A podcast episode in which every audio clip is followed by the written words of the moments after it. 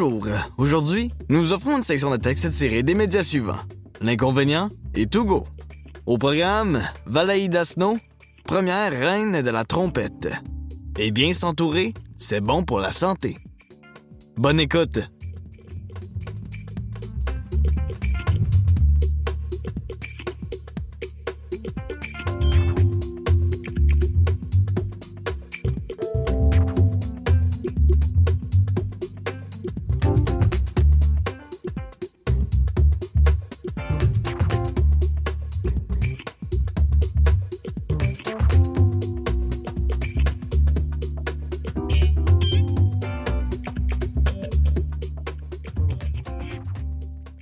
Velaida Snow, première reine de la trompette, un texte de Stanley Péan, paru dans L'Inconvénient, printemps 2023. Dans The Rise and Tragic Fall of a Good Time Girl, article non signé paru le 11 juin 2000 dans le quotidien écossais The Herald, on trouve le témoignage du pianiste Earl Fatah Hines, à propos de la trompettiste et chanteuse afro-américaine Valaida Snow, qui fut brièvement sa partenaire de création et son amante. Je me souviens qu'une fois, nous jouions ensemble au Regal, juste nous deux, raconte Heinz. Elle avait eu un accident et avait environ une douzaine de points de suture à la tête. Quand elle a soufflé une note aiguë sur sa trompette, un point a sauté et le sang s'est mis à couler à l'arrière de son crâne. Un médecin a dû la soigner après le concert, mais tout le temps qu'elle était sur scène, elle a continué à sourire, et le public n'a jamais rien su de ce problème. Une variante de cette anecdote presque cinématographique constitue l'un des moments forts de la bande dessinée Valaida Snow, BD Music 2011, réalisée par le scénariste Maël Ranou et l'illustrateur Emmanuel Reusé, en hommage à cet artiste multidisciplinaire aujourd'hui relégué à un quasi-anonymat. Une sorte de flou artistique a entouré pendant des années la date de naissance de Velaida Snow, initialement baptisée Valada. On la situe désormais le 2 juin 1904 à Chattanooga, dans le Tennessee. Jusqu'à tout récemment, il n'était pas simple de départager la réalité de la légende lorsqu'on abordait la vie et la carrière de la musicienne. D'abord, parce qu'on a relativement peu écrit à son sujet, et aussi parce qu'elle a laissé une discographie peu abondante, trop occupée qu'elle était à tourner dans les années 1920 dans des endroits aussi exotiques que les Antilles hollandaises ou Singapour. On peut en tout cas affirmer qu'elle a grandi dans une famille où la musique occupait une place de toute première importance. Professeur de musique formé à l'université Howard, sa mère apprend à ses enfants à jouer de nombreux instruments et à chanter. Prédicateur, son père réunit une troupe d'enfants prodiges, baptisés les Picanini Troubadours, qui tournent à travers le sud des États-Unis, se produisant sur les scènes des théâtres noirs et de vaudeville. À quatre ou cinq ans, Valeida est l'attraction principale de la troupe. Avant même d'atteindre l'âge de quinze ans, elle fait montre d'une impressionnante maîtrise de l'accordéon, du banjo, de la clarinette, de la contrebasse, de la harpe, de la mandoline, de divers saxophones, du violon et du violoncelle. Encore adolescente, elle subit une perte terrible lorsque s'éteint son père, qui était également son plus précieux mentor sur le plan musical.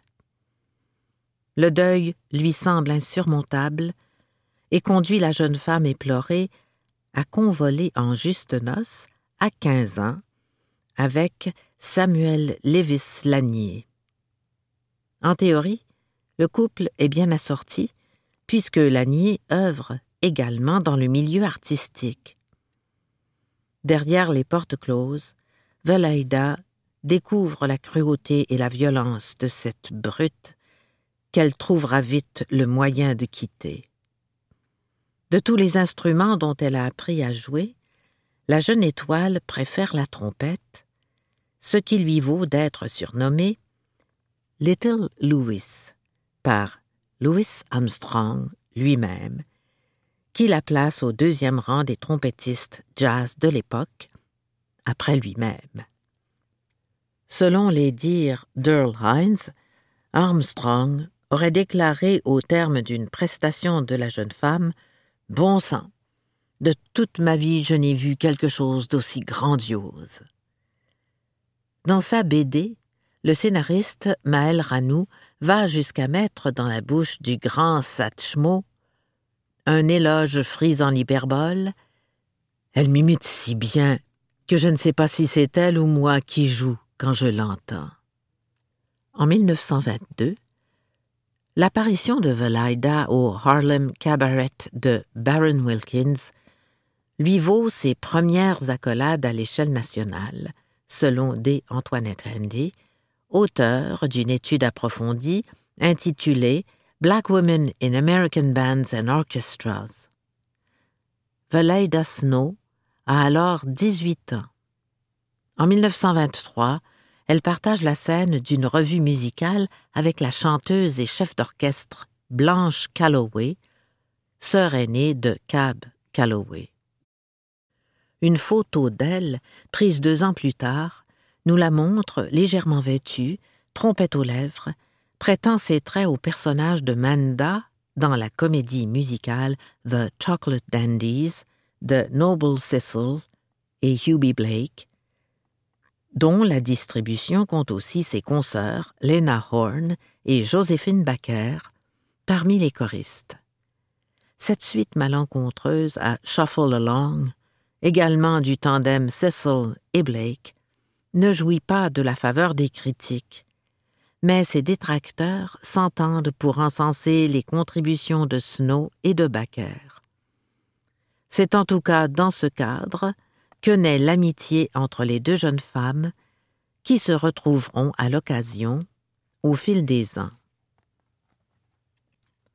Vous écoutez Valaida Snow, première reine de la trompette, un texte de Stanley Péan paru dans L'Inconvénient, printemps 2023. Tandis que plusieurs de ses contemporains s'installent en résidence dans les boîtes de nuit de New York ou de Chicago durant les années 1920 et 1930, multipliant les séances d'enregistrement historiques qui assoient leur carrière et cristallisent leur renommée, Snow tourne sans arrêt, en partie parce que les propriétaires et les promoteurs de clubs cultivent des doutes sur la viabilité commerciale des orchestres dirigés par des femmes. Par la force des choses, Snow se produit d'un bout à l'autre des États-Unis en Europe et en Chine et acquiert une notoriété internationale.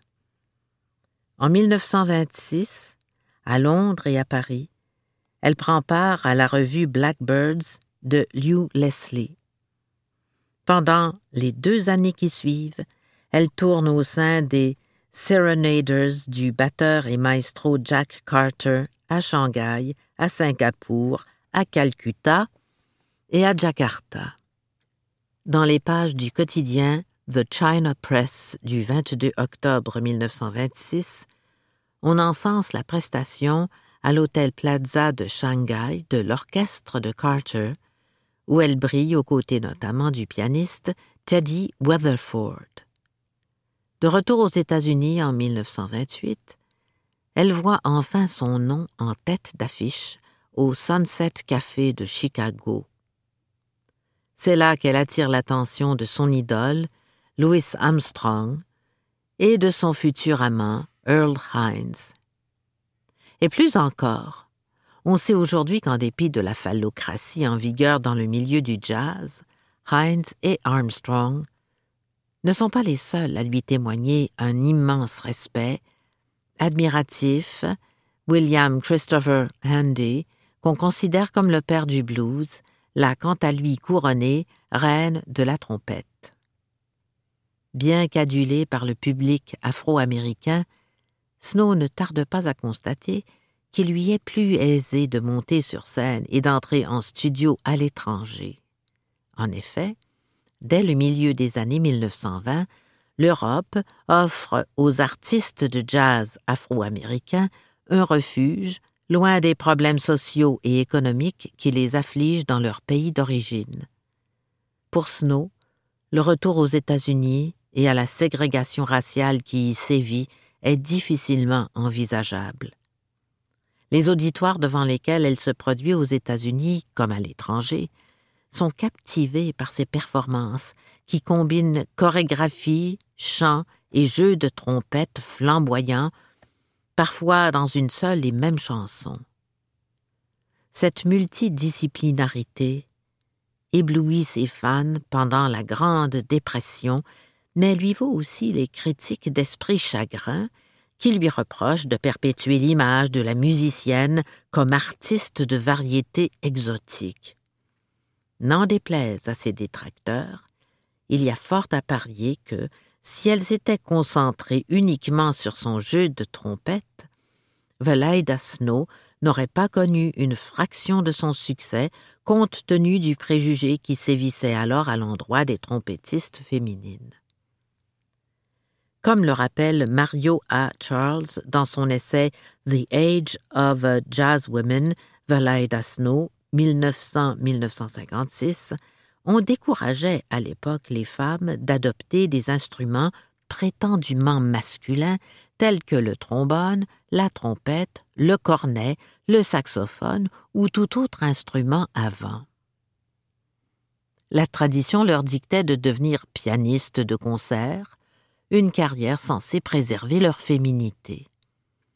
Ce parti pris est devenu si ancré que c'est seulement trente ans après les débuts de Valaida comme trompettiste que le magazine Downbeat a reconnu son existence dans un article paru en 1951.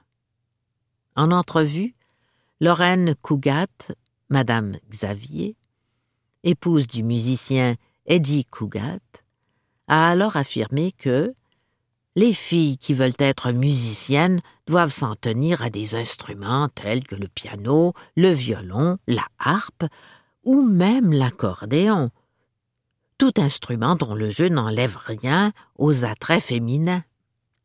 En 1931, on retrouve tout de même Velaida aux côtés de la légendaire chanteuse et comédienne Ethel Waters dans Rhapsody in Black, mais alors que le spectacle a été conçu pour mettre Snow en valeur, Waters tient le haut de l'affiche. Remarquée par Hollywood, la trompettiste fait malgré tout quelques apparitions au grand écran dans son propre rôle, souvent aux côtés du comédien et danseur Ananias Berry de la troupe The Berry Brothers, qu'elle épouse le 18 mai 1934 en dépit de l'opposition de la famille Berry, qui la trouve trop âgée pour Ananias, de onze ans son cadet, et aussi d'une bataille judiciaire épique avec son premier mari, Samuel Lanier, qui la traîne en justice pour bigamie.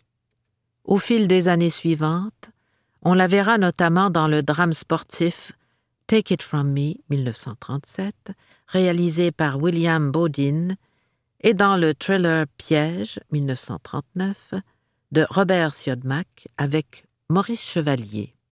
En janvier 1935, cinq mois après la première de la revue musicale Blackbirds of 1935 à l'Alhambra Theatre, Valaida Snow fait ses débuts sur disque en tant que trompettiste.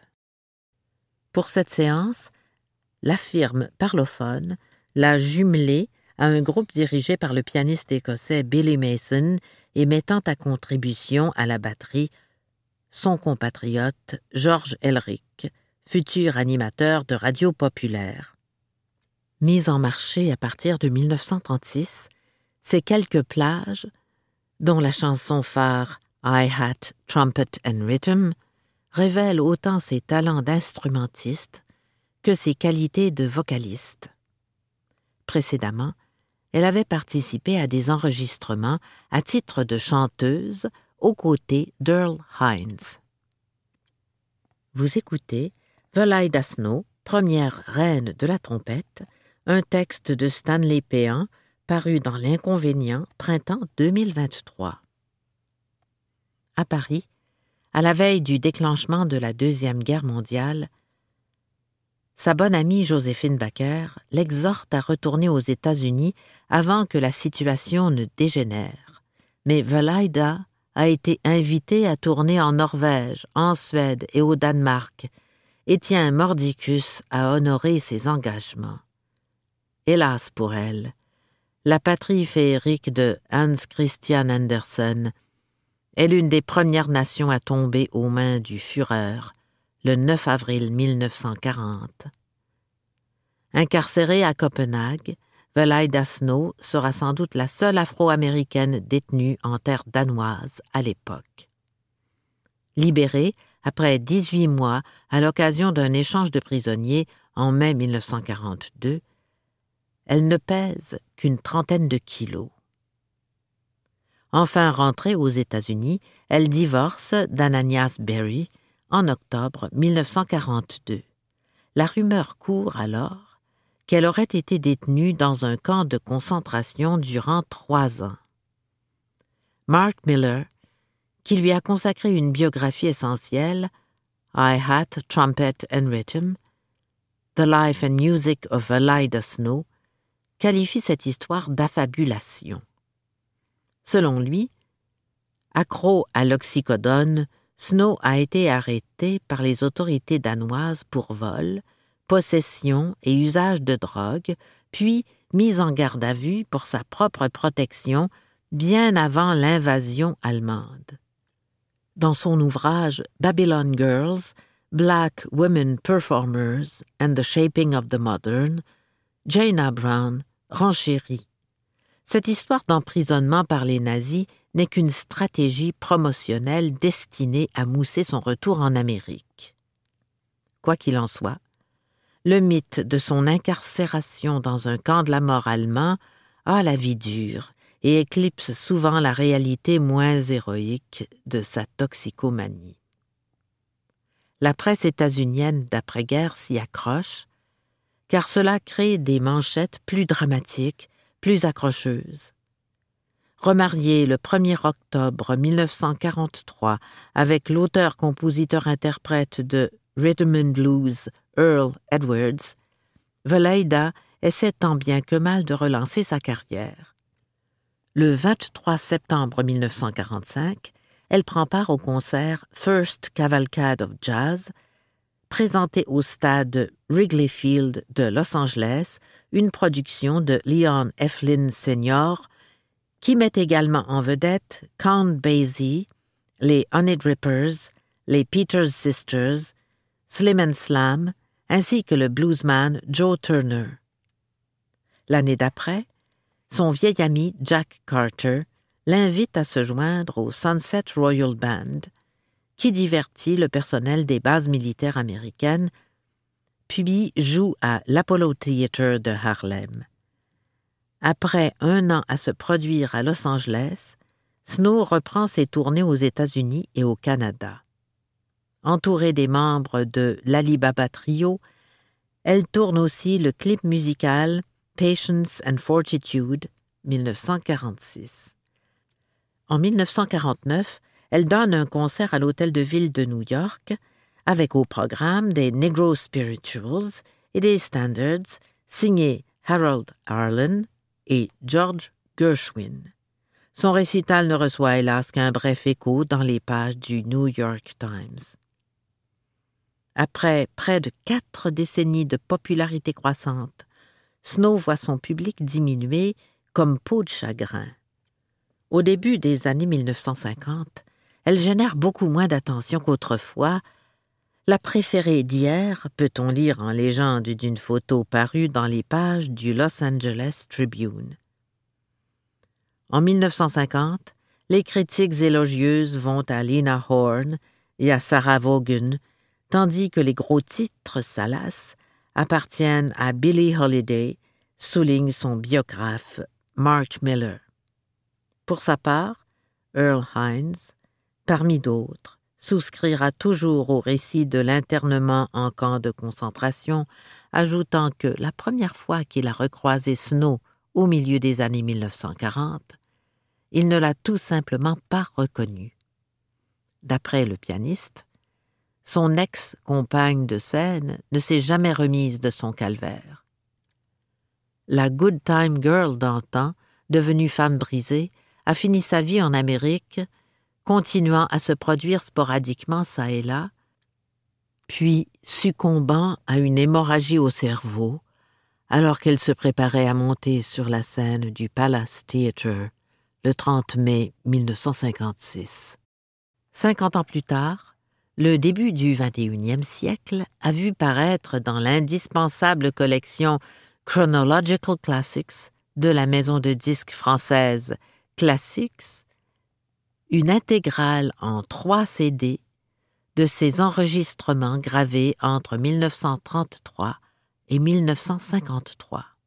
À la faveur du regain d'intérêt qui a entouré les modestes célébrations de son centenaire, l'écrivain Pascal Ranou a publié Noir, la neige, parenthèse 2008, un roman pseudo-biographique qui met en lumière le destin singulier de la chanteuse et trompettiste et qui recourt volontiers à l'improvisation, à la digression, à la rêverie.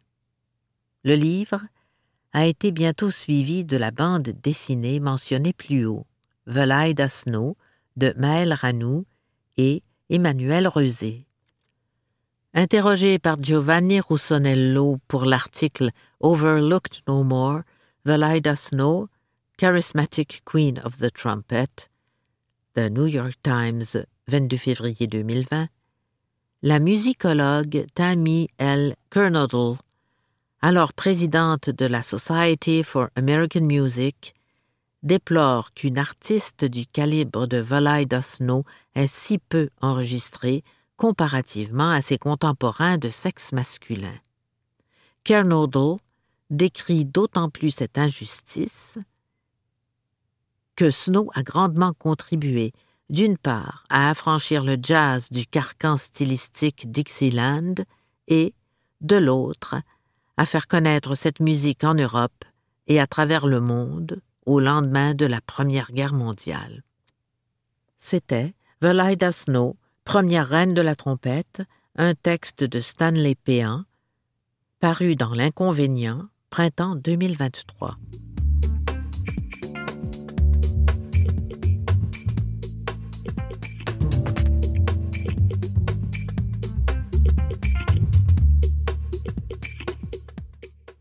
Bien s'entourer, c'est bon pour la santé. Un texte de Jacinthe Bordelot, paru le 23 janvier 2023 dans le magazine Togo. Il est bien connu que l'adoption de saines habitudes de vie permet de prévenir les maladies chroniques et d'améliorer la santé. Bien s'alimenter, bouger chaque jour, cesser de fumer et gérer son stress font partie des habitudes qu'on connaît le plus. Mais saviez-vous que les relations sociales contribuent aussi à une santé optimale? Les relations humaines, un atout pour la santé. La docteure Jacinthe Bordelot a développé un intérêt pour la médecine du mode de vie qui mise sur de saines habitudes pour aider les patients et patientes à prendre leur santé en main. Avec mes années de pratique, je vois que les médicaments ne font pas de miracle. Je crois que ça pourrait être bénéfique de changer notre approche, explique la médecin de famille installée à trois pistoles. Le but, c'est non seulement de traiter la maladie, mais également de promouvoir une bonne santé. La médecin s'intéresse particulièrement aux relations sociales. On a bien vu avec la pandémie à quel point les contacts humains étaient importants. Être en interaction avec d'autres fait partie de nos besoins élémentaires. Nos interactions sociales aident à réduire notre niveau de stress et donnent du sens et un but à nos vies. Le fait d'avoir des relations de qualité est notamment associé à une réduction du risque de mortalité, de symptômes dépressifs, de troubles de l'anxiété et du déclin des capacités cognitives. De bons liens sociaux aident en outre à réduire la tension artérielle ainsi que le développement des maladies cardiovasculaires, des AVC et de certains cancers, énumère la docteur Bordelot. À l'inverse, l'isolement social serait associé à un risque de mortalité prématurée d'environ 30% Quoi faire quand la solitude devient trop présente? Les effets de la solitude et de l'isolement social sur la santé seraient aussi néfastes que d'être obèse, d'être sédentaire ou de fumer. Comment créer ou renforcer des relations Pour établir des relations significatives qui contribueront à la santé, on peut faire du bénévolat pour rencontrer de nouvelles personnes, s'inscrire à un club de lecture, faire du jardinage communautaire, participer à des corvées de nettoyage, interagir avec des personnes qu'on connaît moins, mais qu'on croise souvent comme les collègues au travail, les gens du voisinage, les commerçants et commerçantes. Dresser la liste des personnes qui sont importantes pour nous et s'engager à les appeler une fois par semaine. Il n'y a pas de recette magique, chacun y va selon ses champs d'intérêt. L'important, c'est d'y prendre plaisir, insiste la docteur Bordelot. C'était Bien s'entourer, c'est bon pour la santé. Un texte de Jacinthe Bordelot, paru le 23 janvier 2023 dans le magazine Tougo.